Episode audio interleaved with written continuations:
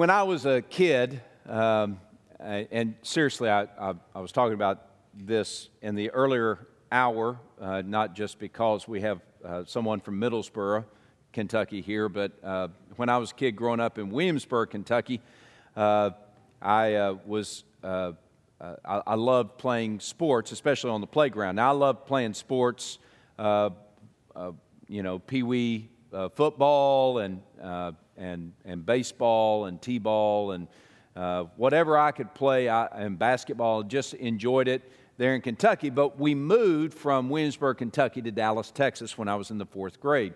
And that was a shocking moment for me. It was, it was, a, it was a shocking thing because Williamsburg had population about 4,000 and uh, uh, the school that I went to was about half that. So uh, uh, the elementary school. It was, it was a shocking move for me.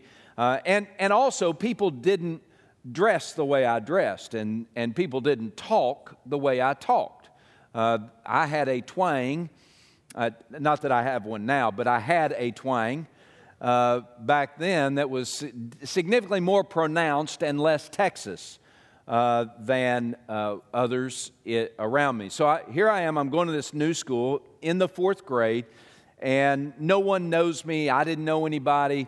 Uh, big school, big classrooms. It's Texas, everything's big.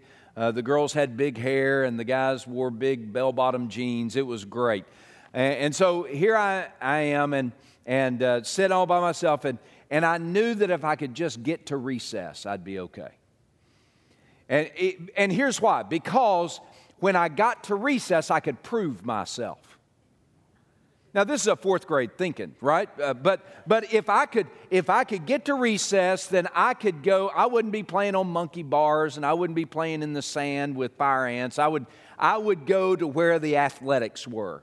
And there's always in every playground, there's always a place where people are playing sports. And, and those sports might be kickball or dodgeball or uh, even tag can be a sport, depending on how you play it. And, and so we were, uh, I found where they were playing the sport and I went over there and it was dodgeball. And there was this big brick wall and everybody got up and the the two cool kids were the captains. Again, it's fourth grade. Uh, still that way in 12th grade, but it, still the cool kids were the captains, and, and they began to pick. And everybody lined up against the brick wall, and, and they picked who would be on which team. And so they picked and they picked and they picked and they picked. And I was, I was becoming more and more discouraged because I wasn't being chosen. Now, again, part of that, they didn't know who I was, but couldn't they tell that I had skills? Didn't I carry myself with a, a sense of athleticism. You know, couldn't they tell by the way I was standing up against the wall that I was an athlete? Uh, but anyway, they, they still didn't pick me and they still didn't pick me. And uh, the last girl was picked, and then it's just me up against the wall. And thankfully, well, he really didn't have a choice. He said, We'll take him. And so there I was, finally on a team, picked and chosen, even though I was the last resort, picked and chosen for that team. And uh, I'd like to say that I proved myself. Uh, I don't know if I did, but I felt better, and people started asking me my name and that kind of thing. It was an inroad because I was part of a team, and the people on my team, they appreciated how I played the game. And we know that, and I talk about uh, playground sports right now because that's almost all we've got to watch and uh, is playground sports, right? So uh, we, some of y'all want to go out and play dodgeball. Well, let's go, right? Uh, but but we we look at uh, the teams that we've been part of, and all of us have been part of some team. It may not be an athletic team. It may be a debate team. It may be the band. It it, it could be uh, a cheerleading squad, it could be a cooking class. I don't know if that's a team, but you could. Uh, you know, chopped is a single elimination, but you know, you could develop a team concept there. Uh, but all of us have been part of where uh, uh, of a group of people where others were depending upon us to carry our weight and to lead to something, victory, hopefully, um, or at least a good showing. As we come to the end of Colossians, and we've now spent all our time over the last several weeks, started in Colossians chapter 1, verse 1, and we've gone all the way to chapter 4. And today we're going to look at verses 7 through 18. The very last verse is verse 18. And as we look at this last passage, we're seeing how, how Paul brings his discussion together. And as he closes out his discussion, he points us to how God has put his team together. Uh, he talks about the team for his generation, for, for his location, this team that, that was established in Colossae and, and really the Lycus Valley region, really Asia Minor, and, and, and really the, the, the, the, the Roman Empire. God had established a team and put them together, and he was using them to change the world. And Paul describes this team in the passage we're going to look at today. Look in Colossians chapter 4, beginning verse 7. I'm going to describe some things as we walk through this passage. Uh, so you want to make sure and, and, and look at the passage, whether it's on your digital device or uh, in paper and, and, and book form. Uh, but go ahead and look because I want to call your attention to a couple of things. Now, Paul begins to describe the team that God had put together for his generation in this particular location. The first member of the team he describes is Tychicus. He says, Tychicus, a beloved brother, faithful minister, and fellow servant in the Lord. Now, I just want us to uh, stop right there. He, he, he describes Tychicus with three specific phrases, and he'll use some of these phrases describing other members of the team. He says he's a beloved brother. That's not that Tychicus and Paul were related by blood, it's that they were now family because both of them had experienced the grace of God that rescued them from sin's guilt and the cell of their shame and brought them into God's family by God's grace. Because Jesus died for their sin upon a cross, because Jesus was raised from the dead for their sin, because they placed their trust in Jesus as their only hope for rescue. God brought them into his family. And now, Paul and Tychicus and Eric and you and I, if you have experienced that soul shaping grace, uh, we are brothers and sisters. We're fellow beloved brothers. A faithful minister, the term there for minister is diakonos. That's the Greek term. And, and that doesn't mean minister like a, a, preacher type. It doesn't mean deacon like we find in Acts chapter 6, although that's the word for deacon. Uh, when we see it here, it's talking about someone who is diakonos, a servant. Uh, that, that it literally means to serve. It doesn't mean to hold a position of prominence or status. It means to serve. So he, he says that Tychicus was a brother and he was a servant, and then he adds another fellow servant. That term is sundoulos or doulos. It's different than diakonos. It means not just one who has an assignment to serve, but this is one who is a slave to serve. This one who is, who is owned by someone else for whatever reason, a fellow servant in the Lord. Tychicus, a beloved brother, faithful minister, a fellow servant in the Lord, will tell you all the news about me. So, again, if you don't know, Paul is actually in prison. He's either imprisoned in the city of Ephesus or he's imprisoned in Rome. I believe he's probably in Rome. Uh, but he's been put in prison because he's been talking to people about Jesus. He's been sharing the gospel. And not only has he been talking to people about Jesus and sharing the gospel, but his talk about Jesus and his team's talk about Jesus has literally changed the Roman Empire, already literally transformed Rome. Okay? So uh, he says, I, am uh, uh, Tychicus is going to come and he's going to tell you everything that's happening with me. Verse 8 I'm sending him to you for this very purpose, that he may know your circumstances and he might comfort your hearts. The term comfort there is a term that means uh, encourage. It's parakaleo. It, it means he's, he's going to come alongside, he's going to encourage you. Uh, he's going to give strength to your heart. He's going to, he's going to add, um, uh, he, he's going to add courage to your soul. He's going to encourage you. It goes on, verse 8. Tychicus is going to come, and verse 9, uh, he's going to come with Onesimus. a faithful and beloved brother. Now, Onesimus, there's a whole letter. I'm sorry, I know this is kind of distracting for me to stop in the middle of this, but I just want to I want us to get the picture here. So Onesimus is another member of this team that God had put together that changes the world. It's Tychicus and it's Onesimus. Now let me tell you about Onesimus. Onesimus is made famous or more famous in the letter of Philemon. And you'll see that a few pages over. Philemon was a member of the church at Colossae, and he owned a guy, he owned a slave named Onesimus. Onesimus ran away from Philemon, and he ran off to a distant land, but somewhere in his runaway journey, he encountered Paul. Paul shared the gospel with uh, Onesimus. Onesimus became a follower of Jesus. And the whole letter of Philemon is where Paul is saying, uh, to Philemon, you need to, you, you need to send Onesimus back to me. I'm sending Onesimus to you. You need to send him back to me as a free man so that he and I can serve together. He's part of our team.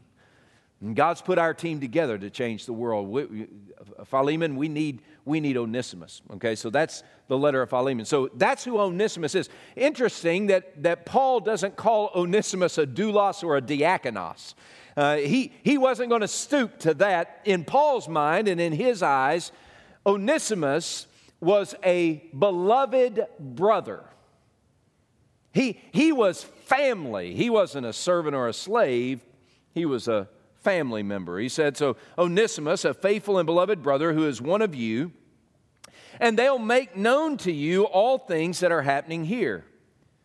So you have Tychicus and Onesimus. Verse 10 is a third member of the team, Aristarchus, my fellow prisoner. So you got doulos, you got diakonos, now you've got prisoner, a fellow, which is desmos. Uh, uh, Aristarchus, my fellow prisoner, greets you, so, along with Mark, the cousin of Barnabas. So Mark uh, is another member of the team. So Tychicus, Onesimus, Aristarchus, John Mark. Now, John Mark wrote a book of the Bible. You know which book he wrote? The Gospel of Mark, right? Okay. All right. And so y'all had that. So he wrote the Gospel of Mark. And you know the story of, of John Mark. John Mark was one of Paul's uh, teammates on missionary journeys. When Paul and Barnabas were going on a missionary journey, John Mark went with them, but John got homesick, and so he left the team and he went back to Jerusalem where his family lived. And, and uh, Paul was very perturbed by that uh, because he thought John Mark should persevere on. Well, uh, Paul and Barnabas did, completed that missionary journey and they came back home and then they got ready for another missionary journey.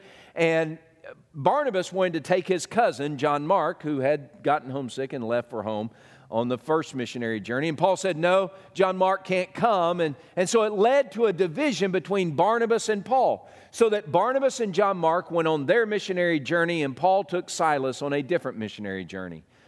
So, in this passage here, Paul is saying, okay, y'all know who John Mark is. He's Barnabas' cousin, um, but we're friends again. And John Mark is one of the team members that I count on. Uh, in fact, in Titus, it says, uh, or Second Timothy, Paul, Paul described uh, John Mark in, in brotherly terms. He said that John Mark gave him great comfort, as he says here. So he said, he said, uh, uh, You've got Tychicus and Onesimus and Aristarchus with uh, John Mark, about whom you received instructions. If he comes to you, welcome him. Verse 11. And Jesus, who is also called Justus. So you've got Tychicus, Onesimus, uh, Aristarchus, uh, John Mark, Justus. These are my only fellow workers for the kingdom of God who are of the circumcision. They have proved to be a comfort to me. Now, the term comfort there in verse 11 is different than the comfort uh, word for comfort in verse 8. Uh, the term for comfort in verse 11 uh, means um, someone who, uh, if you're at a funeral, you'll have people who come along and they, and, and they just kind of sit with you. They, they, they give you that, that uh, comfort by presence. Uh, they're, they're one, they're those people. They might not say a lot. They don't know really the right things to say if you're if you're there grieving over a loss of a loved one, but they are, they are with you. And just them sitting near you gives you a sense of comfort. And that's the word that Paul uses here uh, in terms of uh, John Mark and Justus, Uh, and, uh, and uh, they, they, uh, they were a com- and Onesimus, they were a comfort to him. Verse 12 uh, describes another member of the team, Epaphras. Epaphras, who is one of you, Epaphras was probably the, the pastor of the church at Colossae. Epaphras, who is one of you, a bondservant, there's another term, bondservant, a bondservant of Christ, greets you always, laboring fervently for you in prayers. Now, that term laboring fervently, it's a term that the verb that from which we get agony. And it's an athletic term, and it, it's used uh, in athletic competitions in the Greek language, most likely in wrestling, where you have two combatants going at it and they exert themselves and they, they, they expend their energy and they pour, they leave it all on the mat, right? Uh, that's the term for agony. So he's saying that, that, uh, uh that Epaphras is laying himself out in prayer for you, okay? So he's a team member, he's praying. He says he's laboring fervently for you in prayers that you may stand perfect and complete in, the, in, in all the will of God. For I bear him witness that he has great zeal for you and those who are in Laodicea and those who are in Hierapolis. So you have Tychicus, Onesimus, Aristarchus, uh, John Mark, Justus, Epaphras. Now, verse 14, Luke the beloved physician, there's a book of the Bible named after him. What's it called? In the Gospel of Luke, and he wrote another book of the Bible. What's it called? Book of Acts. I think he probably wrote a third book of the Bible. Do y'all know which one that one is? Hebrews. I think he kind of wrote Hebrews. That's just me. Yeah.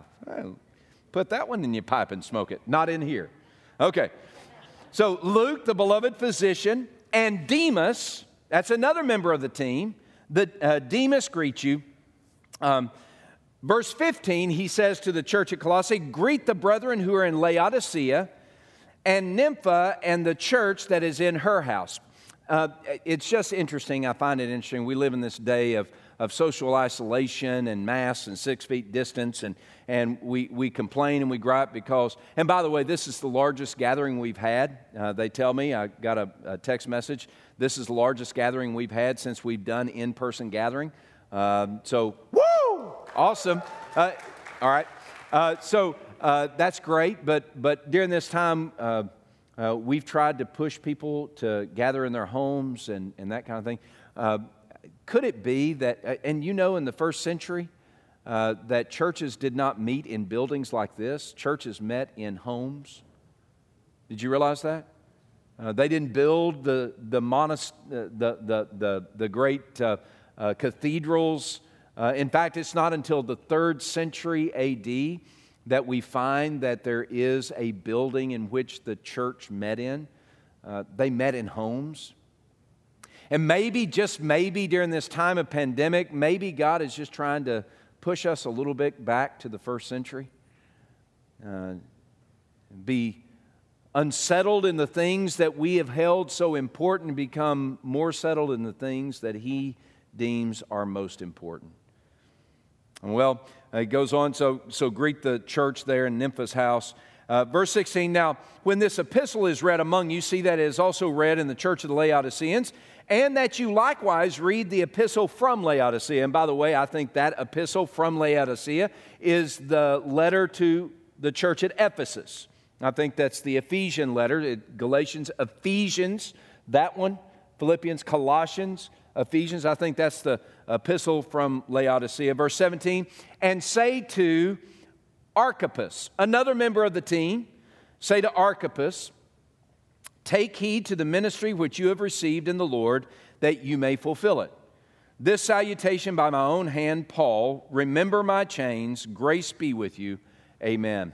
Now, I want us to look at all that because uh, Paul is describing the team that God had uh, established uh, the team that was at Colossae, the, the church there in Colossae, the church in Nympha's house, the, the church in Laodicea, the, the, the, the team that God had established in order to change the world. And, and as he describes it, uh, he, he, he points us here and now to a simple truth that God, in every generation, puts together a team called His church in order to change the world. God has put this church, He calls us together. He chooses us to be part of the same team. He puts this team together literally to change the world. That's what God has done. So as we look at this passage, I want us to see how that God has put us together to change the world and, and how you and I can play our part on this team to change the world.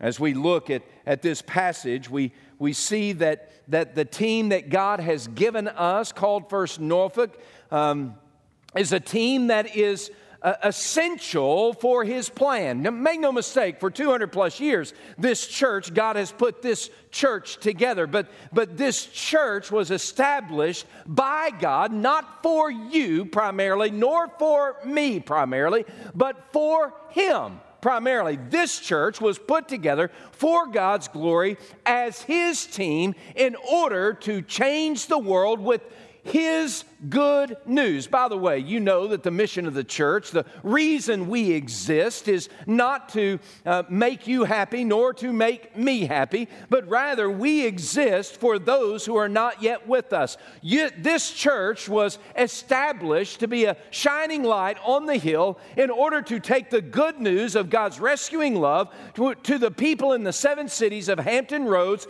who are far from God. There are people that you know are around us every day that are distanced from God, living in deep despair, hopeless because of their sin. And they have, they have searched for a way to find satisfaction in their soul, but that empty spot inside them will not dissipate. It will not disappear no matter what they try. Because the problem that they have is that they are separated from God. And there's only one solution for people who are far from God, and that is the bridge that Jesus has built through his death on the cross and his resurrection from the dead.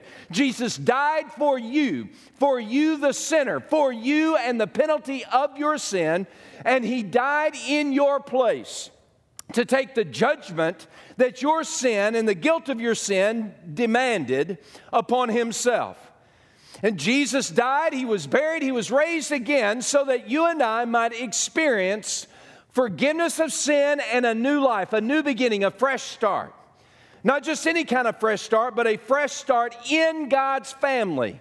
Jesus has built a bridge between those of us who are sinners, that's all of us, uh, being far from God. He's built a bridge so that we might now be part of God's family.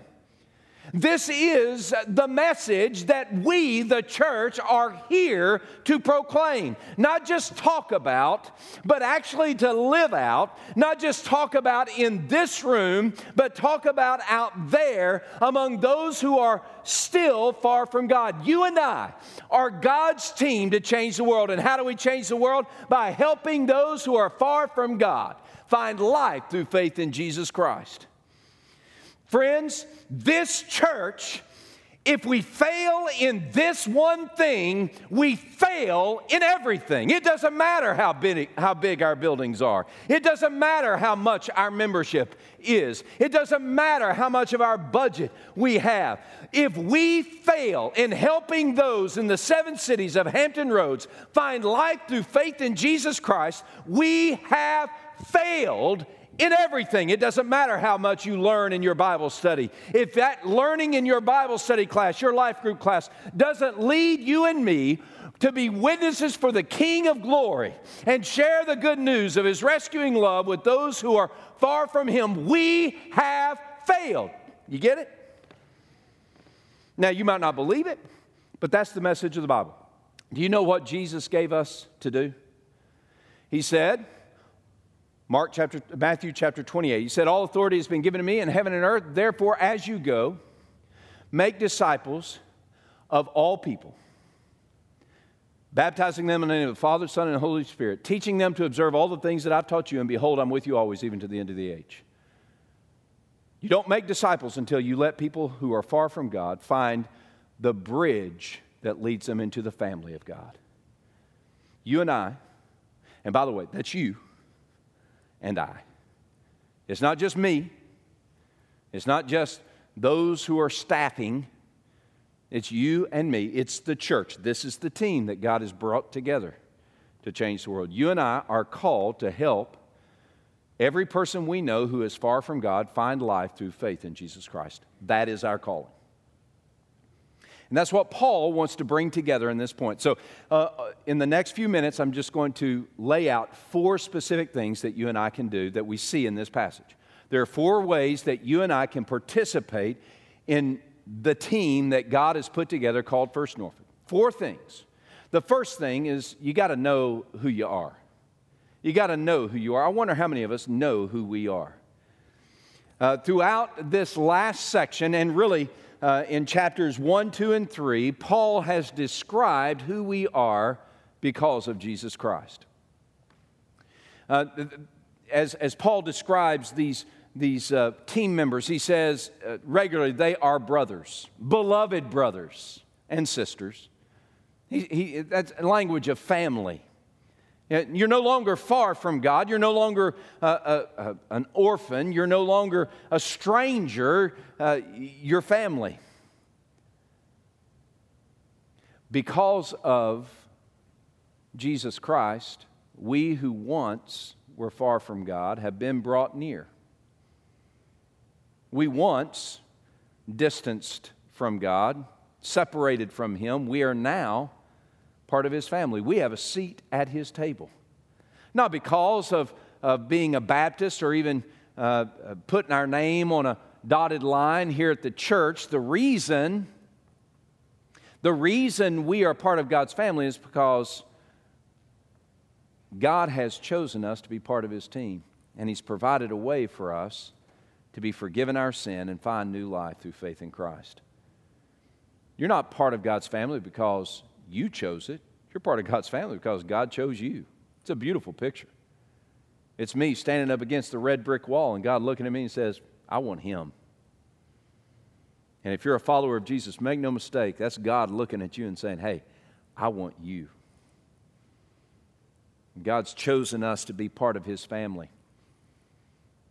You see, we're no longer strangers to God.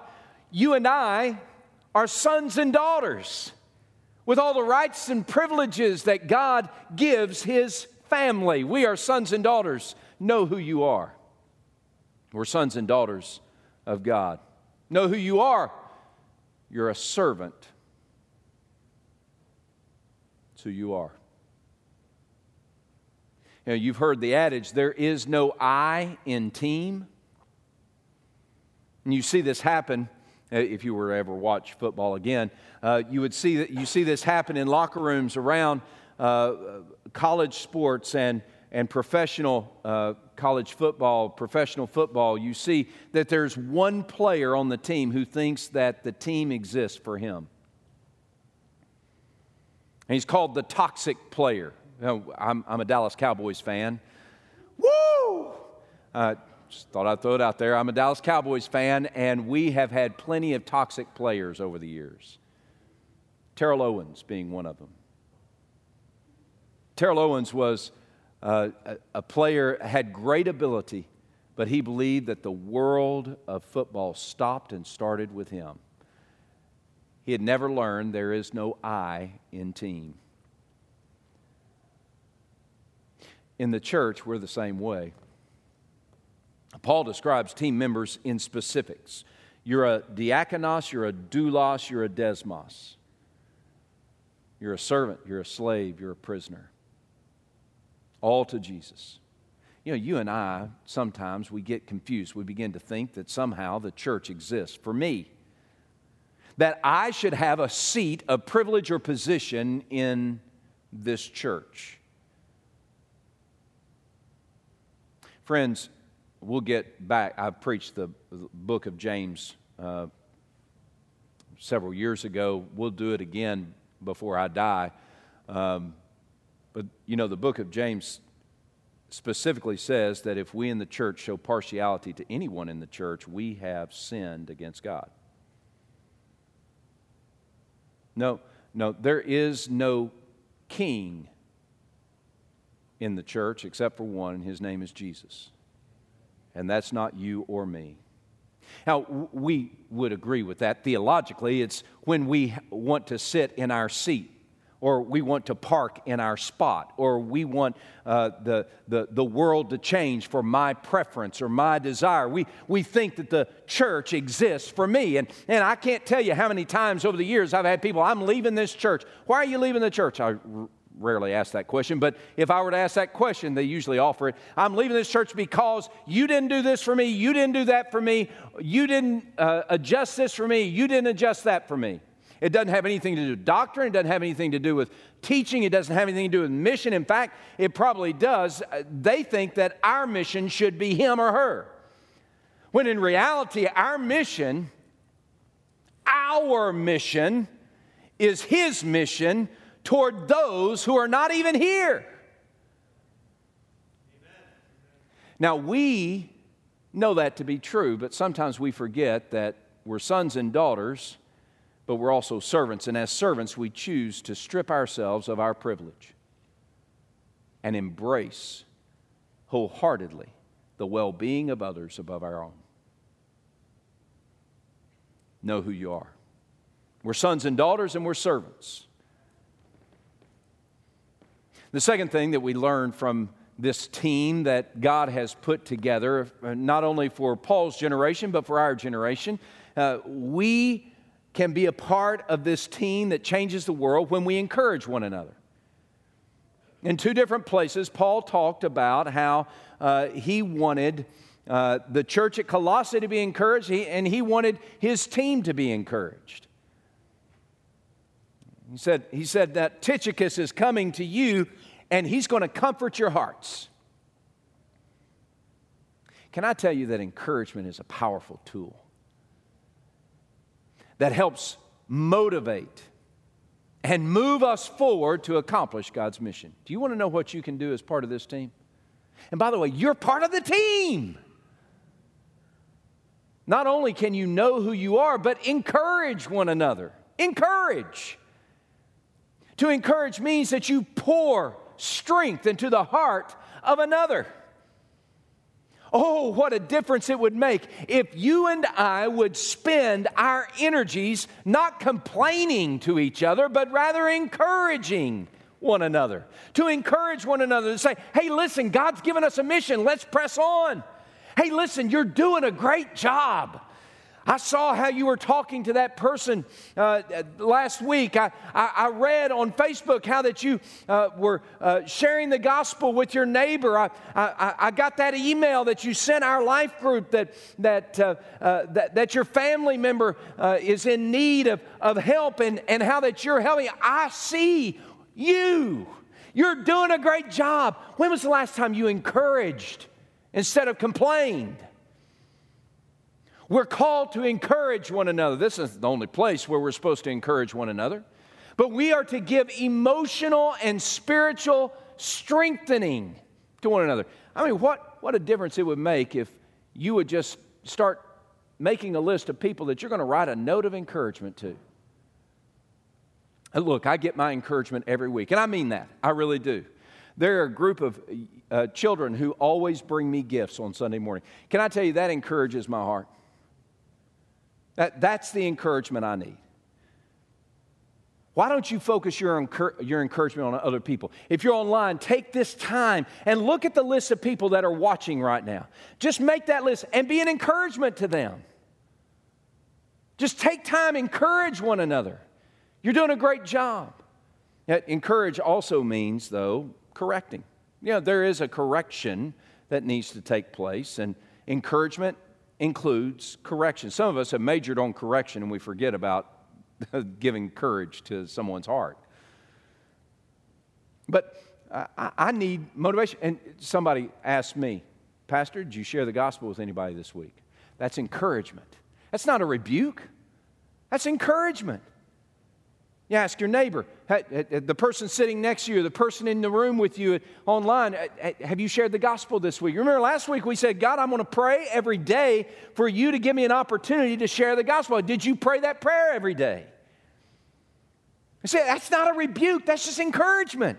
We need to encourage one another. encourage one another in the right things. See, we encourage one another to do a lot of crazy things.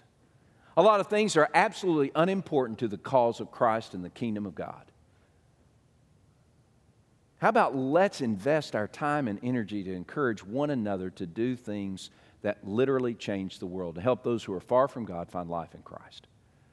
We got to know who we are. We got to encourage one another. The third thing is we need to pray intently that we, the church, would live fully in God's will.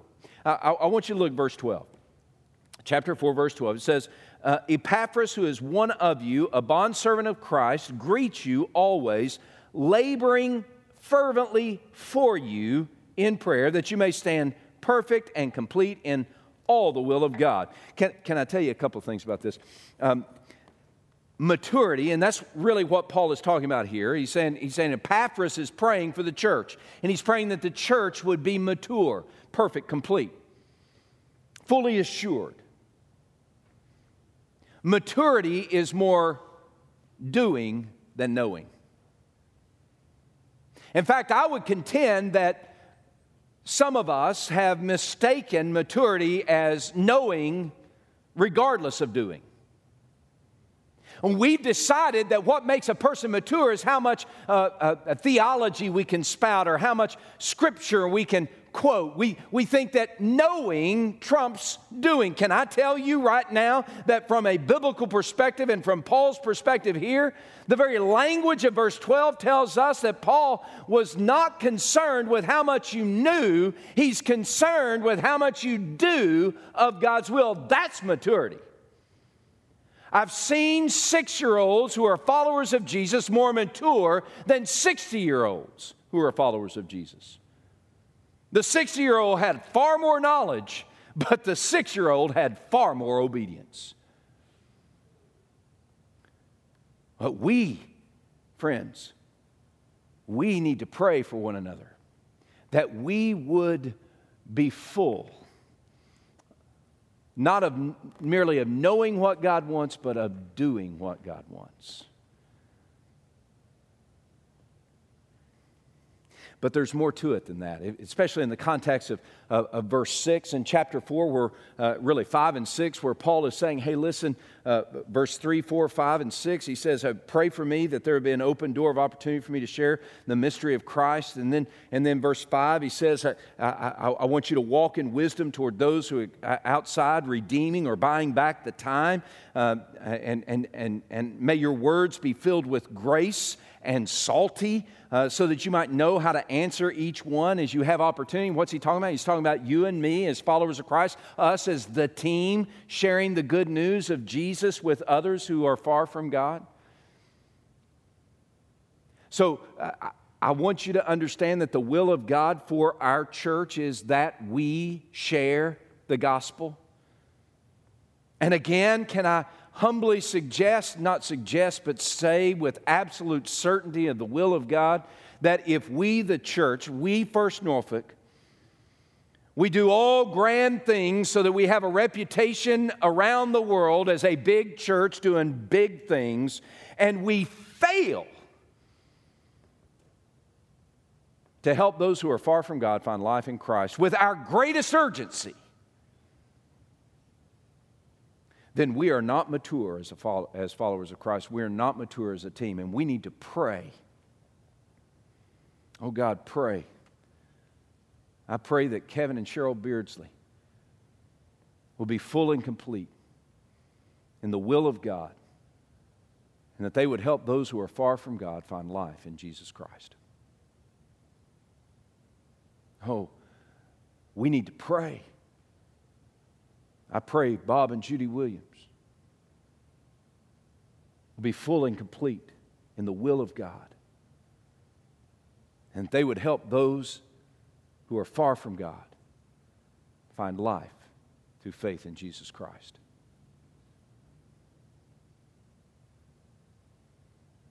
Pray for Michael Little,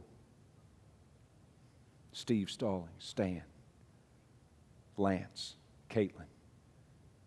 We need to pray for each other that we would be committed to the very thing that Jesus died on a cross for. That's us. We're the team that changes the world as we share the gospel, we need to pray for each other. Can I tell you what would happen if the couple of hundred people in this room and the uh, several uh, thousand who are watching online, if we would commit ourselves to pray every day for our church to fulfill God's will, which is to help those who are far from God find life through faith in Jesus Christ, if we would commit the, to pray the way uh, Epaphras prayed, with urgency, laboring, wrestling, expending our energy, tiring ourselves out, praying for those who are far from God to find life through Christ, and that we would be God's instrument, His voice, His light on the hill. Friends, things will change. Things will change in this church. Things will change in the seven cities of Hampton Roads. Things will change in the world. We need to pray that we live fully in God's will. We need to pray that we encourage one another. By the way, you can do this. You might say, well, preacher, I, I'm, I'm, uh, I'm retired, and, and not only am I retired, but I'm, I'm, I'm, uh, I'm isolated in my home. I'm, I'm, I'm uh, uh, uh cordoned off. What do you call it now? I'm quarantined. Yeah, that word. I'm, I'm quarantined in my home.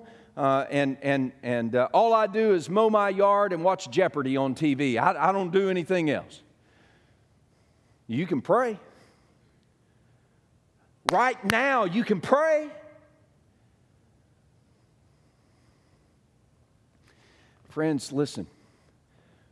If there's anything, I mean, I, my birthday's last week, right? 53. I know I'm young. 53. I came here when I was 35.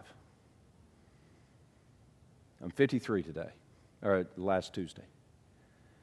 And I don't want to waste another day or another year playing silly games, church politics, expending my energy trying to make sure that this little group's happy and that little group's happy and that little group's happy. I don't want to waste another day or another year doing that kind of silliness. You know what? I, I want us to be a team, God's team, the team that He has established committed to the singular purpose of making disciples of all peoples. How about it? Will you join me in it? Will you give yourself with me to this cause? See, the last point is we got to fulfill our ministry. And that, that, that's, that's what he said to Archippus. He said, he said, Be sure and tell Archippus, Archippus, see the ministry that God has given, it, given you and fulfill it. You've got an assignment. Each one of you do. You're a follower of Christ, you're part of this church, you've got an assignment. You might not know what that is, or maybe you know what it is, but you don't know how to get involved. And uh, some of you have the assignment to teach, and you're not teaching. Why don't you, why don't you start? Some of you, uh, you, you, you, you want to be part of the welcome team, and, and, and, you're not doing that yet. Well, why don't you? Maybe you want to be part of the media team, and you haven't done that. Start. Maybe you want to figure out how to do outreach in our community. Now's the time to start. Uh, maybe God has called you and commissioned you to do specific things, and, and, and, and you ha- haven't been doing it. You've been, I, I can tell you one thing He hasn't given you an assignment to do. There's one thing I know for sure that He's not given you the assignment is to be a spectator. Not one of us. You and I are called to active participation. Isn't it time for us to fulfill our ministry? Isn't it time for you to fulfill your ministry? Will you bow your heads with me, please? You might say, Eric, I really don't know how to get started. I, I want to be part of this team. I want to, I, I want to, I want to fulfill my ministry. I want to accomplish what, what God's given me to do, but I don't know how to get started. I don't even know what the assignment is. I, I, and maybe some of you are here today, and, and it, in your heart of hearts, you sense that God is raising you up to be a, a preacher type like me, or and be in ministry the way I am. And, and you feel that sense of urgency and you, you, you don't know what to do with it. Or maybe you sense that God's calling you to, to teach a life group or to start a life group. Or maybe do outreach for your life group, or, or, or maybe He wants you to mentor some young people. Maybe, maybe He wants you to open your home and host a neighbor family once a month. And God's given you assignment, and that assignment has as its goal helping those who are far from God find life in Christ. And you, you don't know how to get started. Here's where you get started. email pastor at firstnorfolk.org and say, Eric, this is, this is what I want to do, or I don't know what to do, but I need some help getting started. Can you help? And this week, someone from our team will be in touch with you to help you walk through the process of fulfilling your ministry. None of us want to waste our time. All of us want to fulfill the duty that God has given us. All of us want to be on the team that changes the world. Let's start today. Would you bow your heads with me? Join me in prayer as we begin this time of reflection. And I, I just want you to think and reflect. I, reality is, God wants to use you to show to others who Jesus is. God wants to use you to show others how that they can find life through Christ. So, as you know who you are, let's commit today to reflect who we know ourselves to be. So, Lord, in these moments, I pray that you would speak and we would listen, that you would comfort and we would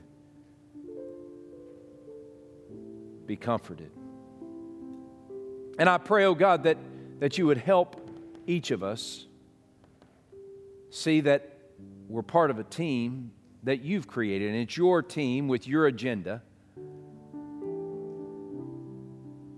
And the ultimate part of that agenda is that we, the church, show a watching world the goodness and the greatness of our King, Jesus Christ. Now, God, let it begin with me.